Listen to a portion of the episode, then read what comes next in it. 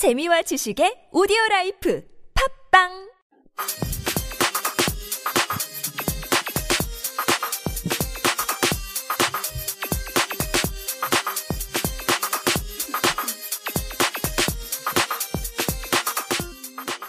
전월세 난민과 투자자를 위한 헌정 방송 부동산 수다 왜집사 시작합니다. 안녕하세요. 저는 꼭집사입니다. 안녕하세요. 베짱이 커플의 베짱이 이호입니다. 네, 안녕하세요. LPD입니다. 팟캐스트 외집사는 남산에 있는 이탈리안 레스토랑 두부에서 장소를 제공받고 있습니다.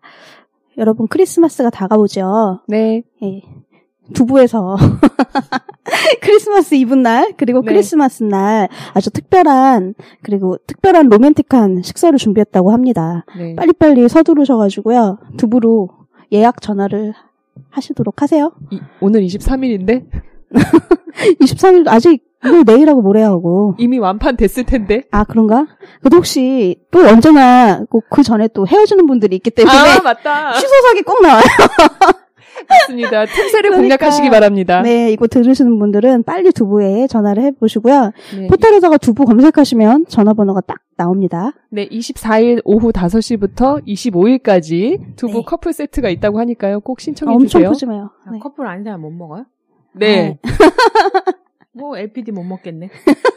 그래, 안 먹는다 안 먹어. 아, 오늘은 외집사 청취 후기 시간을 가질 건데요. 2호 소개해 주세요. 제가요? 네, 저기 팟빵 우리 팟빵 외집사 방송 들으시고서 후기란에다가 가끔씩 이제 후기를 남겨주시는 분들 계시잖아요. 닉네임 예림이 급해 봐봐. 라는 닉네임 쓰시는 분이 사연을 이제 남겨주셨는데요. 33회 방송이었죠. 성남에서 공인중개사 하시는 열정의 넘쳐님의 공인중개사 합격 비결을 들으시고 후기를 남겨주셨어요. 그런데 이제 이분도 21회에 합격하셨대요. 그래서 이제 본인이 어떻게 공부를 하셨는지 이 내용을 남겨주셨거든요. 공인중개사 준비하시는 분들 도움이 되실까 해서 읽어드릴게요. 1번, 기본서 중심의 공부. 2번, 개론 계산 문제 집착하지 않고 민법 긴 지문에 익숙해지게 연습을 하셨대요. 그리고 3번, 공법에 대해서 말씀해 주셨는데요. 국토 건축 주택이 공부 방법이 비슷하고 개발 정비가 비슷합니다. 둘 중에 본인에게 맞는 쪽에 집중하고 나머진 수업 위주로 공부하세요. 그리고 네 번째로 공시세법에 대해서 말씀하셨어요. 등기가 많이 어려우실 겁니다. 그래서 지적을 다 맞춘다는 생각하고 세법은 절반만 공략하세요. 중개법 100점 프로젝트. 최소 85점 맞으신다고 생각을 하시고 디테일하게 공부하세요. 점수 받습니다. 어, 전 잘 모르지만 이 중개법 여기가 지금 제일 쉬운가 봐요. 점수 따기가 제일 좋은가 봐요. 그리고 여섯 번째 목표 점수를 설정하세요.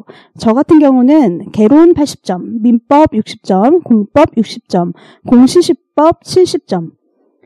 공시시법에 이제 괄호 열고 등기 6개, 지적 12개, 세법 10개, 그리고 중개법 100점 이렇게 받으셨나 봐요. 아, 그렇게 목표 점수를 설정하고 공부를 하셨대요.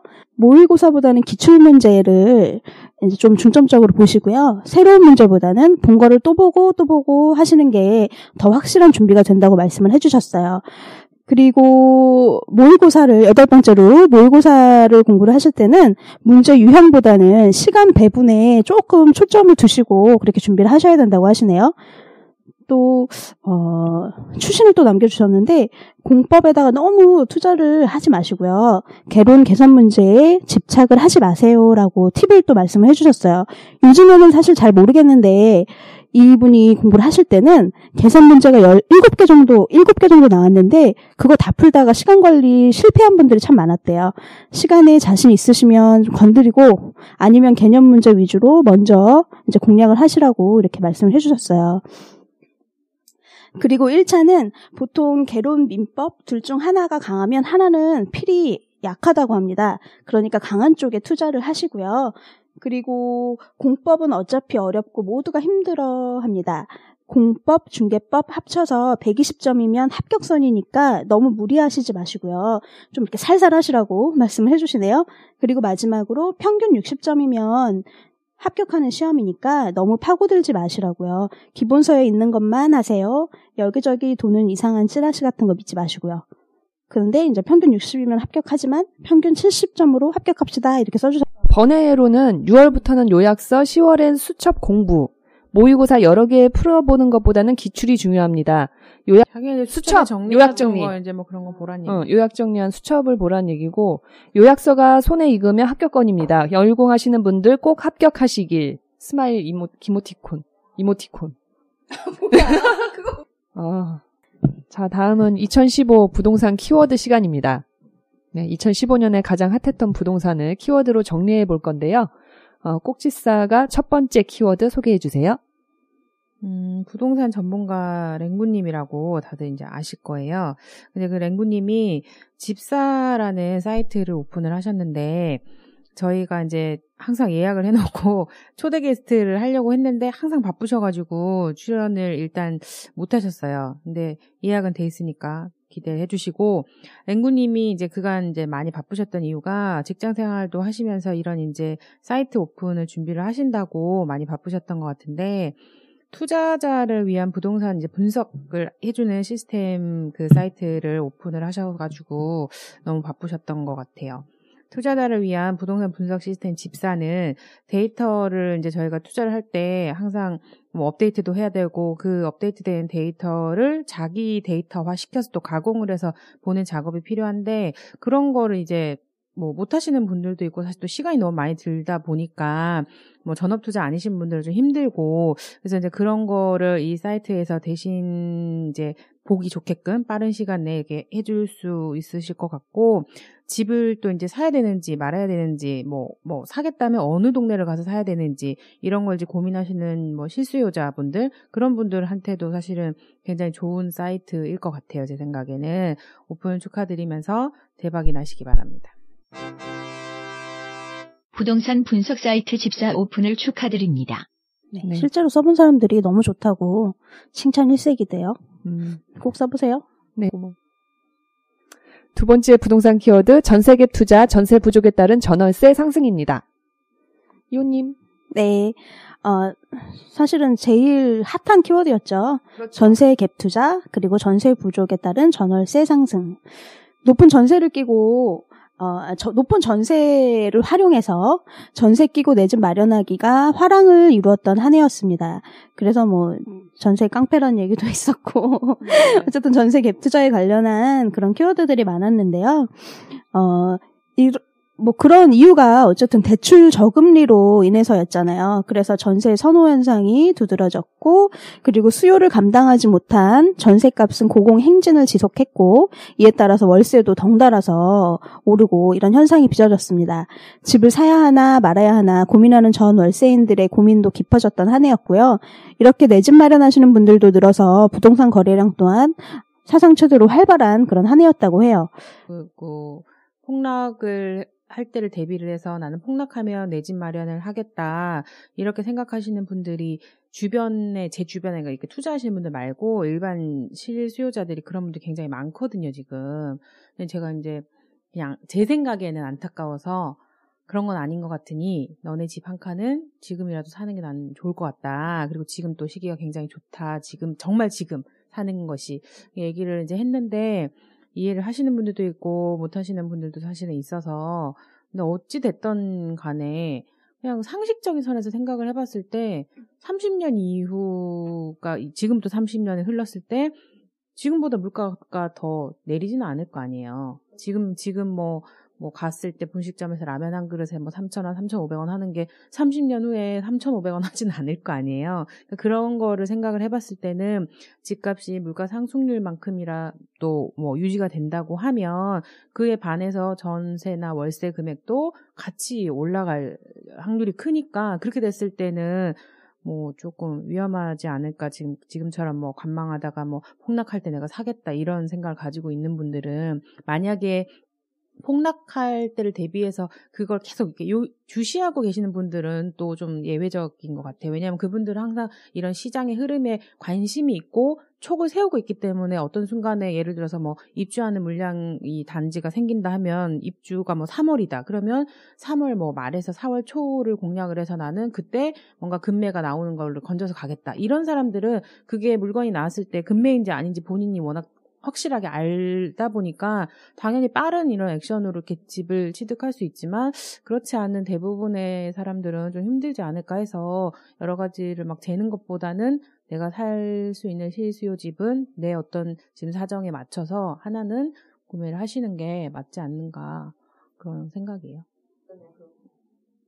얼마 전에 부동산 전혀 모르시는 분이랑 뭐 얘기를 하다가 그분이 그러는 거예요.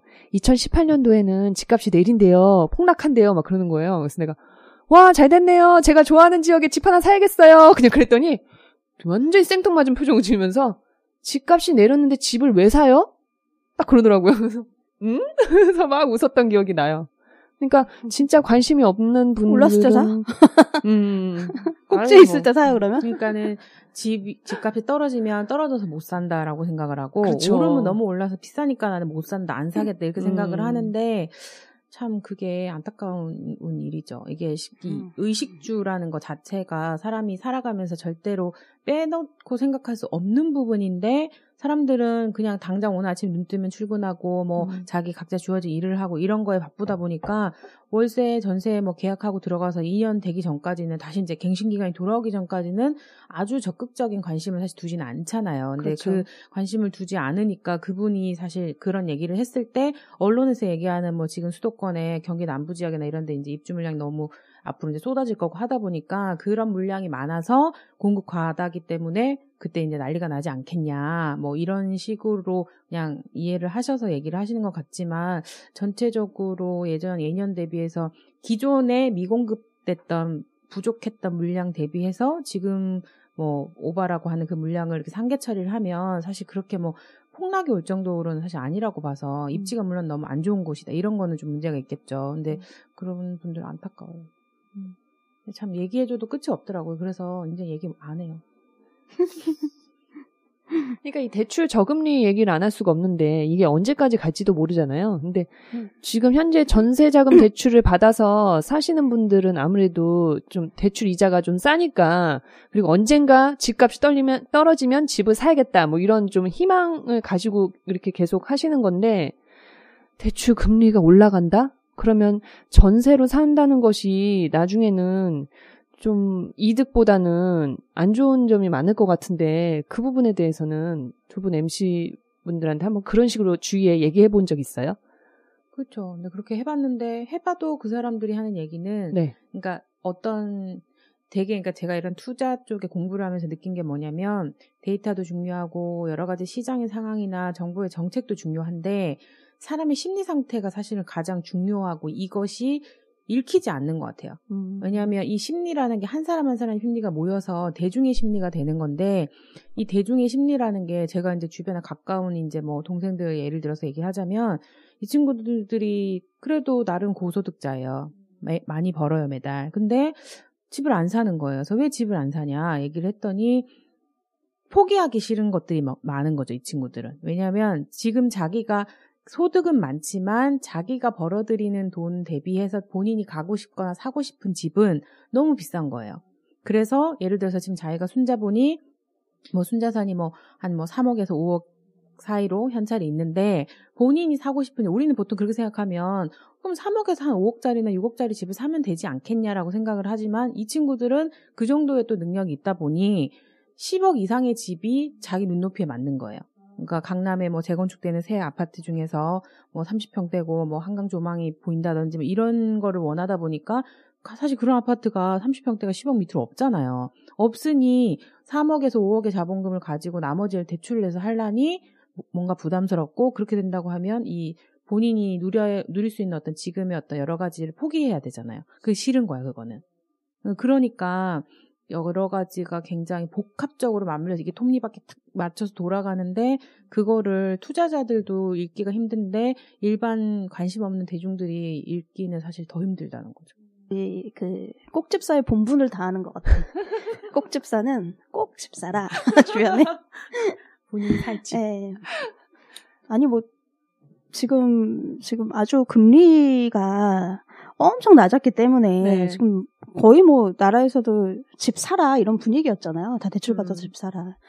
그래서 집을 시- 실제로 사는 사람도 있고 사는 사람도 많았고 그리고 투자하는 사람도 한 채 살 거 두 채 세 채 사고 이래가지고 지금 올해 더 이제 집값이 더, 높- 더 어떻게 보면은 더 과열이라고 할 정도로 부동산 과열이라고 할 정도로 높았는데 지금 말씀하신 대로 LPD가 말씀하신 대로 대출 금리 어떻게 될지 모르고 오른다는 게 정설이고요. 그렇죠. 더 그렇죠. 낮아지지는 않을 거 아니에요. 네. 오른다는 게 정설이고 또 지금 여론이 언제 집 사라고 할 때는 언제고 여론이 집값 떨어진다는 쪽으로 계속 몰고 가고 있잖아요. 그렇죠. 방송에서도 계속 그렇고 뭐 기사들도 엄청 많아요. 뭐 네. 매일매일 그런 기사가 포털에 메인에도 뜨는 것 같아요. 내년에는 집값 떨어진다. 어쩌다 그렇게 꼭 바라는 것처럼 많이 나오고 있잖아요. 그런데 그런데도 대출 금리가 높아지면 전세 자금 대출 받는 분들은 전세 살기 오히려 더 부담스러워지는 거 아니냐 그런 얘기를 하셨는데 제가 봤을 때는 꼭집사가 뭐 심리적인 문제가 크다고 했다시피 전세 어 대출이 대출 금리가 높아져서 뭔가 이렇게 매달 납부해야 되는 이자가 많아지더라도 그거는 매달 어떻게 보면 그게 감안 어 감수할 수 있는 금액이라고 보여지고 그거를 만약에 정말 대출을 받아서 집을 샀을 때는 떨어진다 떨어진다 하니까 어느 순간 폭락이 두렵기 때문에 폭락하면 사실 하우스 푸어가 될 수 있는 거잖아요. 그러느니 조금 이자가 높아져도 전세를 사는 게 더 당장 감수할 수 있는 그런 이자를 내는 게 더 낫다라고 다 생각할 것 같아요. 일단은 불확실한 미래에 음, 대한 그쵸. 그런 것을 부담하기보다는 그치. 그렇게 더 낫다. 아예 폭락하고 나서 내가 거기에 뛰어드는 게 낫지. 폭락이 예상되는 가운데 향후 뭐 1, 2년 안에 집을 사서 어떻게 될지 모르는데 내가 그걸 감수하느니 당장 매, 그냥 매월 1, 20만 원씩 더 내는 게 낫다고 이 사람들 생각을 할 것 같기 때문에 그렇게, 음. 그러다, 그런데 사실은 전세 수요가 계속 많고 폭락한다고 하도 그러니까 이제 투자자들 중에서 준비가 많이 된 투자자들은 그런 이야기에 흔들리지 않을 지역에다 투자를 하기 때문에 사실 큰 뭔가 이렇게 변동 없이 투자의 페이스를 계속 유지를 하겠지만 새내기 투자자들이라거나 아니면 진짜로 투자가 아닌 실수요 를 위해서 집을 구매할 생각을 가진 사람들은 뭐 내린다 내린다 이런 얘기를 들으면 사실 불안해서 조금 더 기다려 보잖아요. 그렇게 되면 아무래도 올해보다는 당연히 거래량은 당연히 줄어들 건 맞는 것 같은데 그렇게 되면 당연히 집값이 떨어지지 않겠느냐. 뭐 언론이나 이런 데서 부추기는 것처럼 떨어지지 않겠느냐라는 게 사실 어떻게 보면 상식적인 결론이긴 한데 그렇지만 또 반대로 생각하면 이런 이유 때문에 더 떨어지길 기다리는 사람들이 구매를 덜 하게 되면 전월세가 계속 수요가 있기 때문에 또, 또 크게 보면 전월세 수요가 계속 이어지면 집값은 또 자연스럽게 같이 조금씩이라도 이렇게 오르는 게 또 맞는 거지 더 떨어지지는 않을 거 아니에요. 전세가 수요가 있어도 전세가 올라가는데 전세가가 올라가는데 매매가는 계속 떨어지고 이러는 건 또 이것도 사실은 좀 합리적인 게 아니기 때문에 그래서 정말로 지역에 따라 다르고 내년까지는 그래도 그래도 상승세가 아닐까 결론적으로는 그렇게 생각해요. 그리고 그 2018년도에 집값 폭락한다고 진짜 부동산의 문외한이었던 제 지인도 그런 얘기를 했잖아요. 예고된 위험이 위험일까요? 저는 그런 생각도 많이 들더라고요. 그렇죠. 미리 음. 준비하고 있는 어떤 그런 문제는 사실 굉장히 큰 문제로 다가오지는 않는다고 봐서 근데 이제 좀 시장이 굉장히 혼란한 상황인 것 같아요. 왜냐하면 네. 주택 시장이 주택 보급률 100%가 되기 전까지의 시장이랑 지금처럼 이제 뭐 주택 공급률 100%가 이상이 된 시점에서 앞으로 뭐 105%, 110% 이런 식으로 가면서 생기는 뭐 시장의 변화 이게 사실 과거의 주택 시장이랑 좀 굉장히 다를 거라고 일단 보여지고 사람들의 어떤 의식 수준이나 생활 수준도 너무 달라졌기 때문에 그런 새로운 어떤 흐름이나 트렌드 이런 거를 일단은 어, 읽으려고 노력하는 거를 되게 중요하게 생각해야 될 것 같아요. 세 번째 부동산 키워드는 주택 담보대출 분할 상환 규제 강화입니다. 네. 꼭집사 소개해 주세요. 기존에는 이제 저희가 주택을 구매를 할 때 뭐 거치식이라고 하죠. 이제 이자만 뭐 몇 년 내고 다시 이제 그 이후에 또 원금이랑 같이 상환하 이런 방식을 많이 했는데 이제 내년 1월에 도입 예정인 주택담보대출 이제 분할 상환 규제 강화는 원금하고 이자를 함께 갚는 이제 방식이에요. 근데 이제 이런 방식이 도입되면 앞으로 이제 집을 살때 대출 받기가 사실 지금보다는 조금 조건이 조금 힘들어진다고 봐야 되고 부동산이 또 올해 좀 흐름이 나름 또 좀 괜찮았고 좋은 분위기였는데 이런 거에 이제 좀좀 찬물을 끼얹는 정책이라는 그런 평가도 이제 받고 있는데 이 정책이 되게 이제 저도 개인적으로 되게 안타까운 점은 네. 실수요자들이 내 집 마련을 하려는 이 뭐 이렇게 엿보고 있었던 그런 분들한테는 사실 좀 별로 좋지 않은 소식이에요. 모든 사람들이 뭐 새 아파트에 들어갈 수 있으면 좋겠지만 사실 주 택의 어떤 이 공급이라는 건 항상 한정돼 있고 그러다 보니까 기존 주택 구주택에 구 아파트에 입주를 해야 되는 사람들도 있는데 이 정책의 규제 대상이 신규 분양하는 아파트는 제외시키고 나머지 구 주택에 대해서만 이렇게 적용을 하다 보니까 뭐 자기 자본 비율이 높으신 분들은 상관없지만 예를 들어서 뭐 3억짜리 집을 사는데 본인이 뭐 지금 자본이 2억 정도가 있다. 이런 분들은 해당 안 돼요. 안 되는데 뭐 70% 정말 LTV 대출 딱 뭐 맥시멈까지 받아야 되는 이런 분들한테는 사실 이 제도가 굉장히 안 좋은 제도거든요. 그러면 본인이 어디서든 뭐 언니한테 꾸든 오빠한테 꾸든 어쨌든 본인 자본의 비율을 늘려서 나머지만 이렇게 대출을 받아야 된다는 얘기인데 이게 이제 신규 분양의 규제를 같이 안 하다 보니까 기존 주택 거래만 적용하는 게 형평성 문제에도 어긋나지 않나 뭐 이런 뭐 의견들도 있고요. 그리고 내년부터 주택담보대출을 받으면 원금도 함께 갚는 내용인 여신심사 선진화 가이드라인이 서울 및 수도권은 내년 2월부터, 지방은 5월부터 적용됩니다. 네. 네, 중요한 거는 이제 2016년도부터 조금 그 정부 방향도 좀 바뀌는 것 같고 네. 올 초의 방향이랑 작년 이제 뭐 방향을 좀또 좀 많이 다른 것 같아요 분위기가 이제 그거를 진짜 송- 정부의 속내를 읽어내는 게 중요한 것 같아요. 어차피 저희는 이제 투자를 하고 싶은 사람도 투자자들이니까 그게 이제 내가 투자하는 것에 있어서 어떤 영향을 미칠 것인지에 대한 거를 잘 또 들여다봐야 될 것 같고 그런 부분에 있어서 내년 시장이 떨어질 것 같지는 않지만 굉장히 혼란스러운 상황이 여러 가지로 펼쳐질 것 같아서 개인적으로는 뭐 기대도 되고 약간 걱정도 되고 좀 그래요. 네 번째 부동산 키워드 미국의 기준 금리 인상입니다. 이호님. 미국은 12월 16일 현지 시간 워싱턴에서 열린 기자회견에서 금리 인상을 발표하였습니다. 네, 미국 기준금리 인상 이거는 뭐 맨날 한 1년째 그러니까. 맨날 뭐 초읽기다 막 음. 이러면서 여기저기서 맨날 나왔는데 네. 그게 쉬는 것 같은 데서는 정말로 그 엄청난 흔들흔들하는 그런 영향이 분명히 있을 거고요. 근데 제가 또 보니까 다행인 게 다행이라고 봐야 되는지 그냥 그 여론을 위해서 그렇게 이야기를 푸는지는 모르겠는데 또 우리나라는 그렇게 영향이 없다 이런 얘기도 사실은 있어요. 근데 뭐 그냥 믿어야죠 뭐 걱정하지 말고 어, 나름대로 이제 외환 보유고나 이런 거에 대해서 우리나라 좀 방어막이 좀 튼튼한 그런 편이라고 하더라고요. 그래서 0.25 정도 올라도 크게 문제는 없을 거라고 얘기하는데 뭐 두고 봅시다. 네, 네. 그래서 2015 부동산 키워드 네 가지를 꼽아봤는데요. 첫 번째가 부동산 전문가 램군의 집사 사이트 오픈 ZIP 숫자 4.co.kr이고요. 전세갭 투자, 전세 부족에 따른 전월세 상승이 있었고, 세 번째 주택담보대출 분할 상환 규제 강화, 네 번째 미국의 기준 금리 인상 소식이 있었습니다. 그리고 2015년도에 외집사 저희 방송 중에 전체 다운로드 1위를 한 게 아기곰님. 방송이라고요. 네. 축하, 축하드립니다. 부동산 카페 스터디 자료로 큰 사랑을 받았던 아기곰님 방송분이 외집사 전체 다운로드 1위를 차지했대요. 많은 사랑 감사드립니다, 여러분.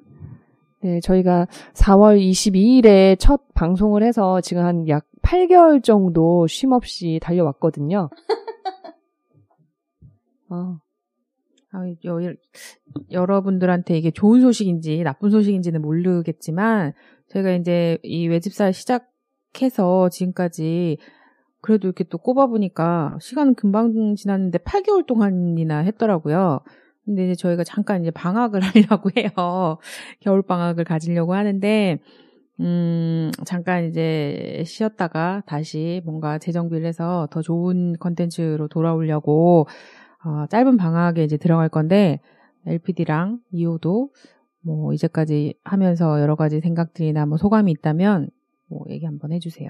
네, 뭐 꼭집사 8개월 동안 8개월 동안 안방마님으로 수고 많이 하셨고요. 그리고 LPD님도 수고 많이 하셨습니다. 저는 사실 그에 비하면 좀 짧죠. 여름부터 제가 외집사에 합류를 했는데요. 아, 그러고 보니 우리 구다다 언니도 같이 했으면 참 좋았겠다, 오늘 방송. 네, 출장 갔어요? 근데. 아유, 아까워. 네, 지금 해외에 있을 겁니다. 일본 갔어 일본. 네. 그렇구나. 대단한 언니야. 네. 저 배짱이 2호는 어쨌든 여름부터 제가 합류를 하게 됐는데요. 아, 너무 재밌었어요. 너무 재밌었고, 어, 어쩌다 보니까, 진짜 뭐, 개뿔 아는 것도 없는데, 개뿔 아는 것도 없고, 말솜씨도 없는데, 어떻게 하다 보니까 앉아가지고, 이렇게 마이크 앞에 앉아서 또 얘기를 하고 있더라고요. 좀, 낚여가지고. 그렇게 하게 됐는데, 어쨌든 또 해보니까 너무 재밌고요. 그리고 어. 보람찬 순간도 되게 많았어요. 되게 여러분들이 잘 들어주신다고 하고 재밌다고 예- 이야기 해주셨고 간혹 이제 목소리가 예쁘다 해주시는 분들도 계셨고요. 그리고 또 뭐 블로그에 오셔가지고 외집사 진행하시는 배짱이 이호님 아니시냐 그러면서 막 비밀 댓글로 막 잘 듣고 있다 이렇게 써주신 분들도 꽤 많이 계셨거든요. 네, 그래서 그럴 때마다 와 이게 뭐 팟캐스트지만 비록 굉장히 또 그 영향력이 좀 있고 또 꾸준히 들어주시는 분들이 계시구나 이래서 좀 행복했던 순간이 사실은 좀 자주 있었던 것 같아요. 녹음하면서 많은 분들 만나 뵙는 것도 그렇고요. 네, 뭐 마지막 인사처럼 했는데요. 그건 아니고 일단 네, 저희 곧. 옵니다. 네, 꼭집사가 말한 것처럼 잠시 방학을 갖고요. 조금 더 지금 사실 올해 많은 분들이 사랑해 주셨지만 사실은 미흡했고 방송을 하면서도 조금 아, 부족하다 이런 생각이 좀 들었었기 때문에 조금 정비를 진짜로 해서 더 멋지게 시즌 2로 돌아오려고 하니까 조금만 기다려 주세요. 그리고 저희가 시즌 2 준비를 조금 잘 해보도록 하겠습니다. 모두 모두 감사드립니다. 네, 한 해 마무리 잘 하시고요. 그럼 Merry Christmas. 선물 주세요. 그런 거 없어요. 네, Merry Christmas. 네, 과음하지 마시고요. 안녕히 계세요. 언제 끝나요? 안녕히 계세요. 끝났는데요.